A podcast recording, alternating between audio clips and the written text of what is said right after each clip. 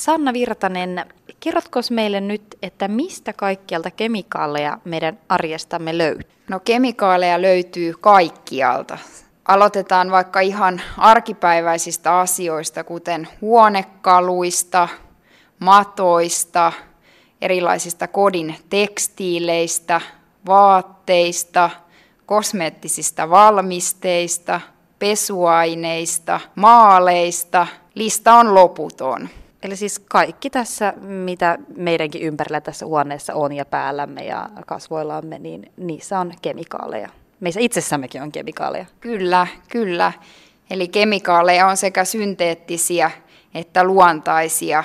Ja pitää muistaa se, että kaikki kemikaalit ei suinkaan ole vaarallisia. Mitä eroa on synteettisellä kemikaalilla ja luontaisella kemikaalilla? Onko synteettinen se pahempi? Ei näin välttämättä voida sanoa.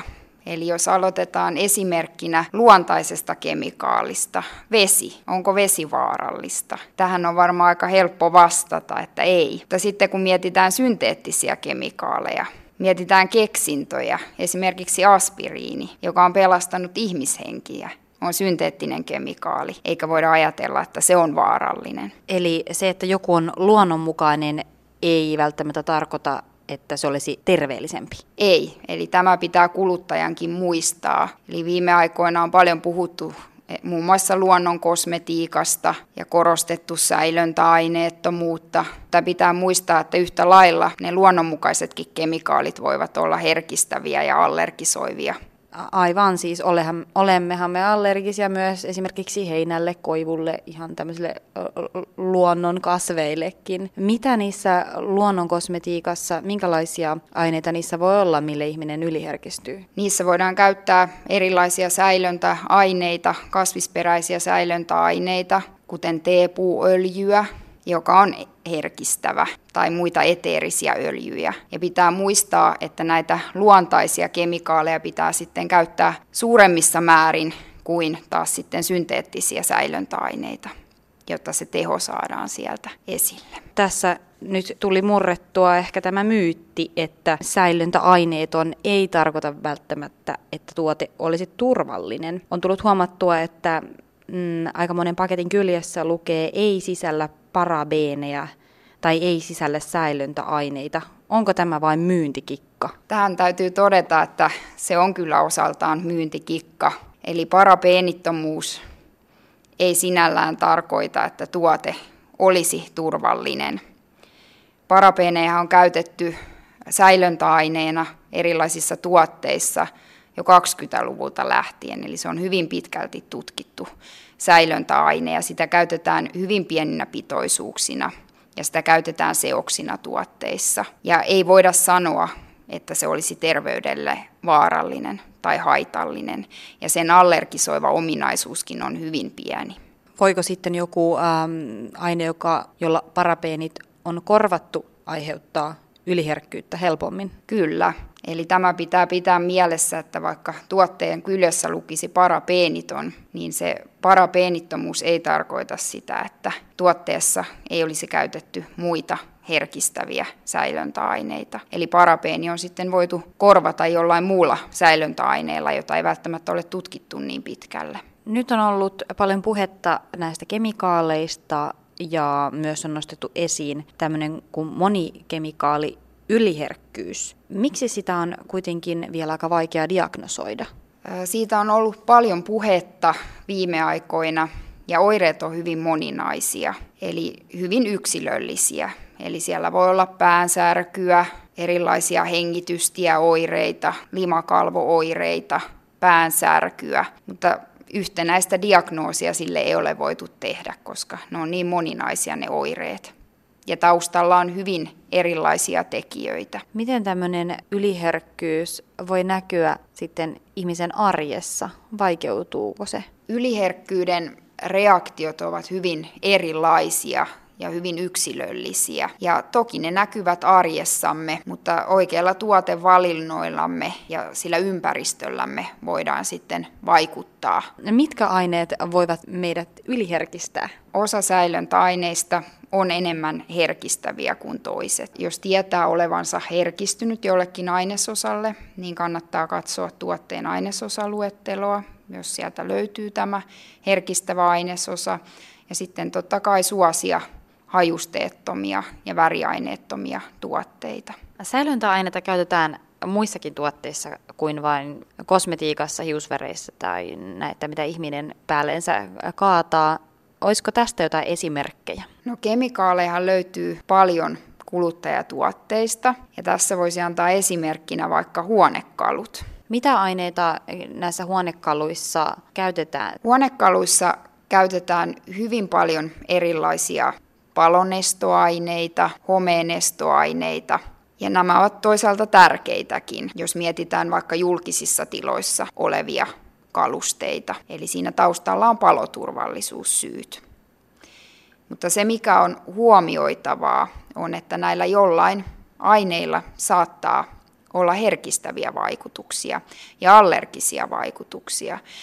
Vaikka näiden aineiden käyttöä säädellään EU:ssa, siellä on tietyt enimmäispitoisuudet, mitä niitä voidaan käyttää. Tavallaan listat elää jatkuvasti, mutta siitä huolimatta siellä tulee aina uusia homeenestoaineita käyttöön ja mikä on sitten se lopullinen yhteisvaikutus, sitähän me emme voi tietää. No otetaan sitten semmoinen käytännön esimerkki, kun olet ostanut jonkun uuden esineen, joka on pakattu muoviin ja avaat paketin ja sieltä pöllähtää ihan tajuton käry.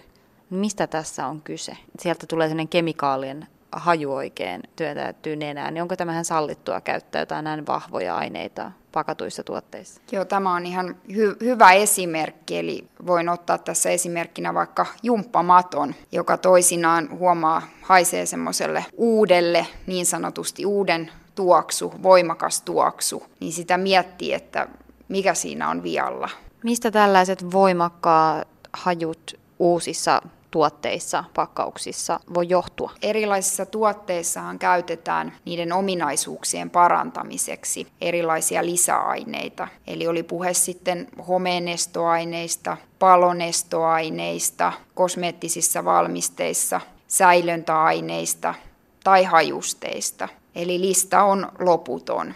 Miten herkän ihmisen kannattaisi valita semmoinen, sanotaan esimerkkinä joku jumppamatto tai pallo, että voisi välttyä tällaisilta kovilta aineilta, joihin se on pakattu? No se, mikä tekee tämmöisissä kuluttajatuotteissa, esimerkiksi vaikkapa otetaan esimerkkinä se juurikin jumppamatto. Eli jumppamaton kyljessä ei ole listaa ainesosista, mikä sitten taas löytyy kosmeettisista valmisteista. Eli miten sitten valita oikeanlainen juuri itselle sopiva jumppamatto. No tähän voisi esimerkiksi allergiselle tai herkistyneelle, ja miksei ihan kuluttajalle, jolla ei ole allergioita, niin antaa pieniä vinkkejä, miten valita sitten se oikeanlainen jumppamatto. Eli moni jumppamattohan on valmistettu luonnon kumista eli lateksista. Ja moni ihminen on herkistynyt juuri tämmöisille luonnonkumille ja lateksille, eli silloin kannattaisi välttää tämän tyyppisiä tuotteita. Tai tuotteita, joissa on hajusteita tai atsoväriaineita. Eli monissa jumppamatoissa on käytetty atsoväriaineitakin, jotka ovat sitten niitä herkistäviä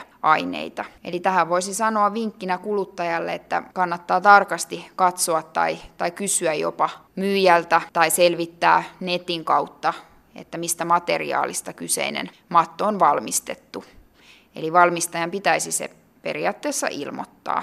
No jos sitten puhutaan vielä näistä vaikka kosmeettisista aineista. Nyt on markkinoille tullut tämmöisiä applikaatioitakin, joiden avulla voi selvittää hieman, että mitä ainesosia mikäkin tuote sisältää. Mitä mietit, voisiko tämmöiset applikaatiot olla hyvä ratkaisu sitten kuluttajalle tulevaisuudessa tarkistuttaa oma tuote, vai onko niissäkin vielä jotain ristiriitoja tai riskejä?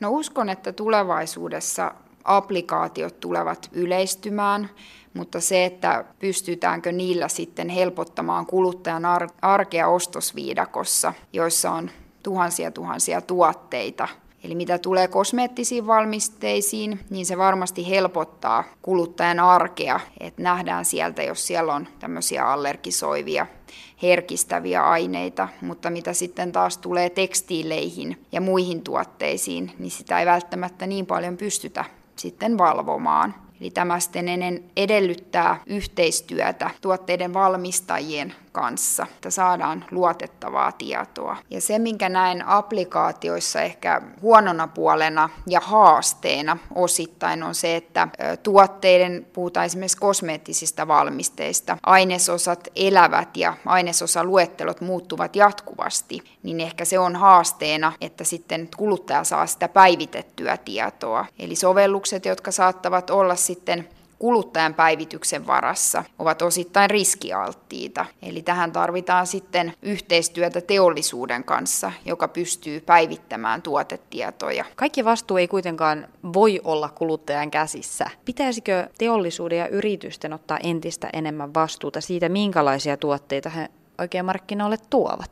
Kyllä, ehdottomasti. Ja tässä kohti tulee esiin EU:n kemikaalilainsäädäntö sekä Suomessa käytettävät kansalliset asetukset, jotka sitten pyrkivät valvomaan juuri sen kuluttajan näkökulmasta tuotteiden turvallisuutta. Mihin lainsäädäntö keskittyy? Minkälaiseen tuotevalvontaan? No, lainsäädäntö muun muassa tarkkailee ja säätelee eri vaikuttavien aineiden enimmäispitoisuuksia tuotteessa. Eli lainsäädäntö mahdollistaa sen, että tuotteet ovat kuluttajalle turvallisempia ja valvotumpia. Mitä nyt kuluttaja voisi sitten omassa arjessaan ihan ottaa huomioon ja tehdä, jotta välttyisi turhilta kemikaaleilta ja siten niille herkistymiseltä? Onko teillä antaa jotain vinkkejä Allergia- ja astmaliitosta? No, erityisesti herkkien ja allergisten näkökulmasta kannattaa toki suosia tuotteita, jotka ovat hajusteettomia ja väriaineettomia, eivätkä sisällä näitä herkistäviä, allergisoivia ainesosia. Kerrataan nyt vielä, että mitkä olivat näitä herkistäviä ainesosia? No, herkistäviä ainesosia on hyvin monilaisia. Eli kosmetiikkatuotteissa siellä voi olla erilaisia säilöntäaineita tai muita tuotteiden ominaisuuksia parantavia aineita. Tämmöisiä tuotteiden ominaisuuksia parantavia aineita, kuten pehmittimiä tai homeenestoaineita tai palonestoaineita, on myös muissa tuotteissa, kuten esimerkiksi huonekaluissa, tekstiileissä. Eli tämä olisi hyvä huomioida.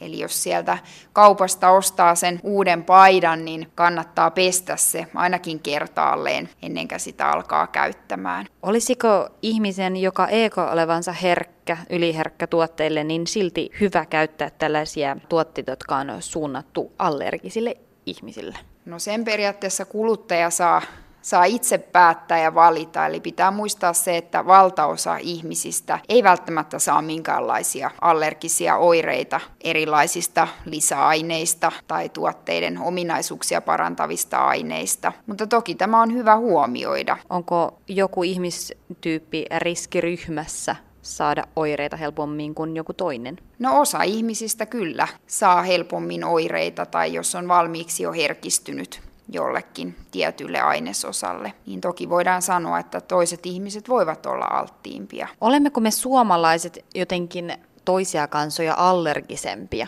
No, tähän on vaikea tehdä suoraa linjausta, olemmeko me allergisempia, ehkä olemme enemmän valveutuneita, mutta toisaalta jopa 40% väestöstämme oireilee hajusteista, jotka aiheuttaa päänsärkyä tai pahoinvointia. Onko kemikaaliyliherkkyydet lisääntyneet viime vuosina?